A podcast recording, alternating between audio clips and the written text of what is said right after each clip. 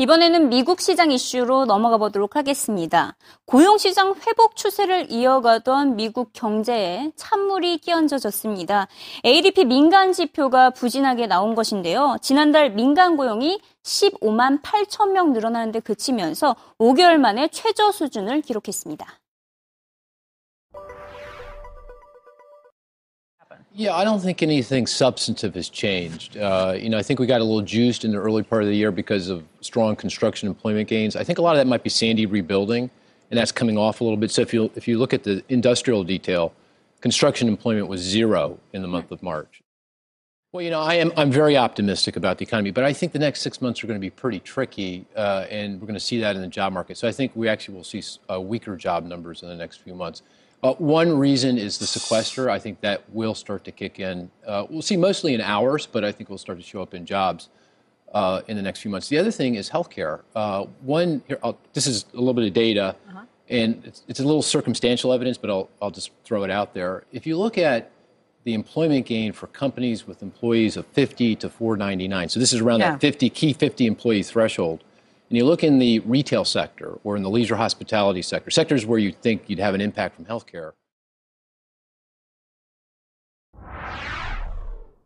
현재 미국 고용 시장에 대한 우리나라 전문가의 시각은 어떤지 대표적으로 서울대 경제학과의 김소영 교수님 모셔봤습니다. 안녕하세요. 안녕하세요. 네, 방금 마크 잔디가 영상에서 시퀘스터 영향으로 앞으로 고용 시장의 변동이 클 것이라고 우려를 했는데 의견을 어떻게 생각하십니까? 전반적으로 보면은 저희 그 시퀘스터의 영향을 생각을 해보면은 크게 한 두 가지 정도일 것 같습니다. 첫 번째는 그 직접적으로 그 공공 부문에 그 직접적인 영향이 당연히 미칠 것 같고요. 네. 그다음에 두 번째는 약간 좀 시간이 걸릴 것 같은데 그뭐 일반적으로 이제 시퀘스터라는 게 그 뭐 긴축 정책, 재정 긴축 정책에 상당히 가까운 거기 때문에 그 경제에 안, 안 좋은 영향을 먼저 미치고서 음. 그다음에 뭐뭐 뭐 경기가 안 좋아지면서 민간 부분에서도 그 고용이 좀 안 좋아지는 뭐 그런 효과가 당연히 있을 거라고 생각이 듭니다. 음, 그러면 네. 네, 그리고 그 다음에 그, 그 건강보험 관련해서도 말씀을 해주셨는데 사실은 이 건강보험 관련해서 지금 얘기한 거는 사실 상당히 그 뭐 직접적인 뭐 직접적인 효과긴 한데 뭐 아주 크지는 않을 것 같다는 생각이 듭니다. 여기서는 좀 뭐 상당히 많이 클 것 같다는 얘기를 하, 는데 음. 이게 물론 이제 뭐 직접적인 그 이런 효과가 없다고 얘기할 수는 없지만 어, 사실 보면 그게 건강보험이라는 게 어떻게 보면 아까 제, 그 긴축 정책에 가깝기 때문에 또 경제 전반에 미쳐서 뭐 영, 악영향을 미쳐서 뭐 고용을 안, 좋, 안 좋게 하는 뭐 그런 효과가 더 큰 거지 사실 뭐 이 효과는 사실 좀 더 미미한 효과가 아닐까 뭐 이런 생각이 많이 드는 것 같습니다. 음, 그리고 또 눈에 띄는 점이 지금 확연한 회복을 보이고 있는 것은 미국의 주택 시장이 살아나고 있잖아요. 하지만 지금 이번에 민간 고용을 보니까 건설 부분에서 오히려 일자리가 하나도 늘어나지 않았습니다. 지금 앞뒤가 안 맞는 거 아닌가요?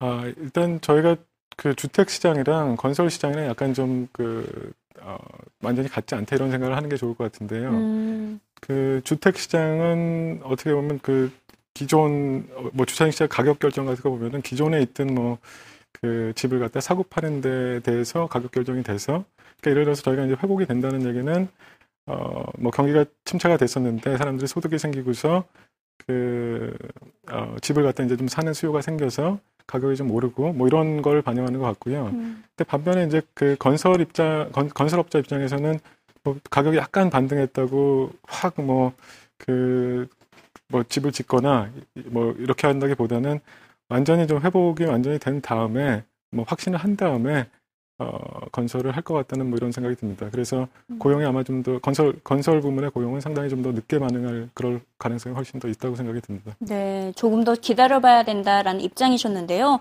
뭐 이 노동부의 고용 보고서의 선행 지표가 바로 이 ADP의 민간 지표입니다. 우선은 이번 주말에 실업률이 어떻게 나올지에 시장에 관심이 모아지고 있지만 연준이 목표한 6.5%는 당장 달, 어, 달성이 될 것으로 보이진 않습니다. 이런 분위기 속에서 샌프란시스코의 연은 총재죠. 존 윌리엄스는 이번 고용시장 개선세가 장기화된다면 여름부터 양적 완화 규모가 축소될 수 있다고 말하면서 시장을 출렁였고요.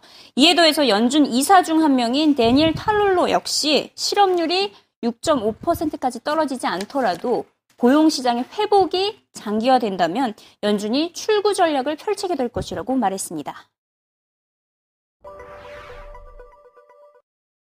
I don't know that I have a litmus test, Steve.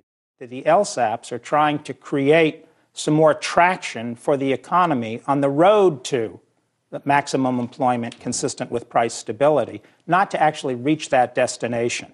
And I think what we've seen is a general uptick in economic performance. There have been fair number of data points that have been above expectations.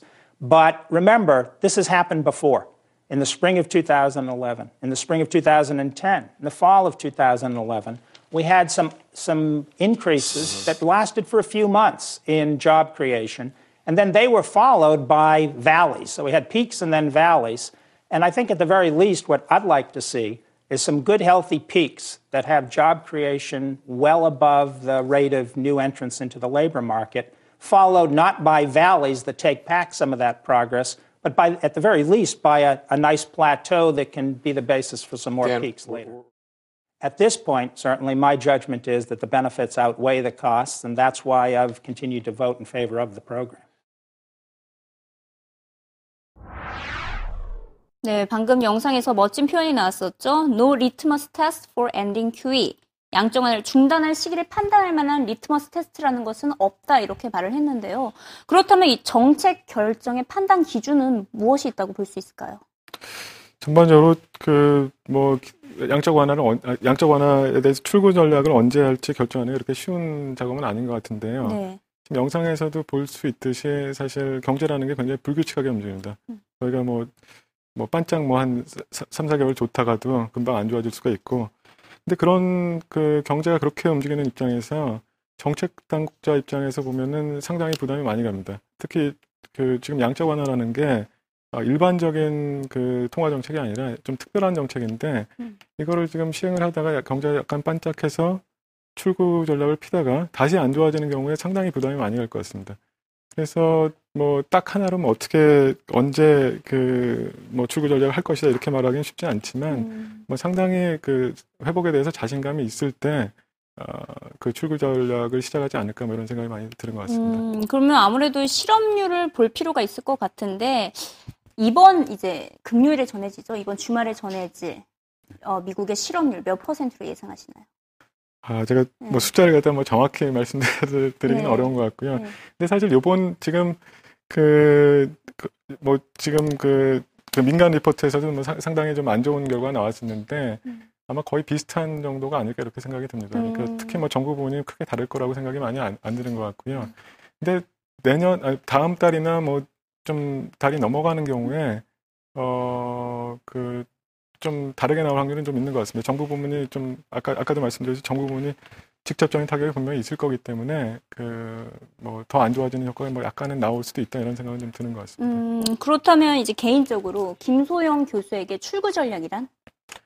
음. 아, 출구 전략이란 음. 뭐 경제가 상당히 아플 아, 아프고 난 후에 아, 그 어떻게 우리가 사후 관리를 할 것인가 뭐 이런 아, 것 같습니다. 음, 그럼 네. 사후 관리다 네. 이렇게 정리를 할 수 있겠군요. 예, 그러니까 네. 저희 그 뭐 경기 부양책이라는 게 보, 통 보면은 음. 뭐 특별히 뭐 완, 완전 그 경, 사, 뭐 독감에 걸렸을 때 우리가 뭐 약을 주듯이 뭐 진통제를 주고서 음. 뭐 항생제를 주고서 이러는데 사실 그 약 약 같은 게 저희가 완전한 처방이라고 볼 수는 없습니다. 뭐 근본적인 처방은 아니지만 경제를 갖다 이렇게 화, 그 회복되는데 도움, 도움이 도움이 되게 하는 뭐 그런 처방인데 음. 사실 경기 부양 정책도 그런 그런 측면이고 근데 그런 측면에서 갑자기 이제 뭐, 뭐 감기가 다 나았, 나은 것 같다. 이런 생각을 가지고서, 어, 갑자기 뭐, 그, 우리가 뭐 밖에 야외 활동을 많이 하거나, 그럼 다시 아프거든요.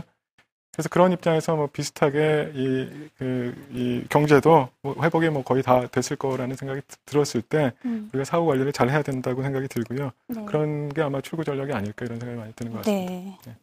네 감사합니다. 네. 네. 다음 주에 또 찾아뵙도록 하겠습니다. 네, 네 고맙습니다.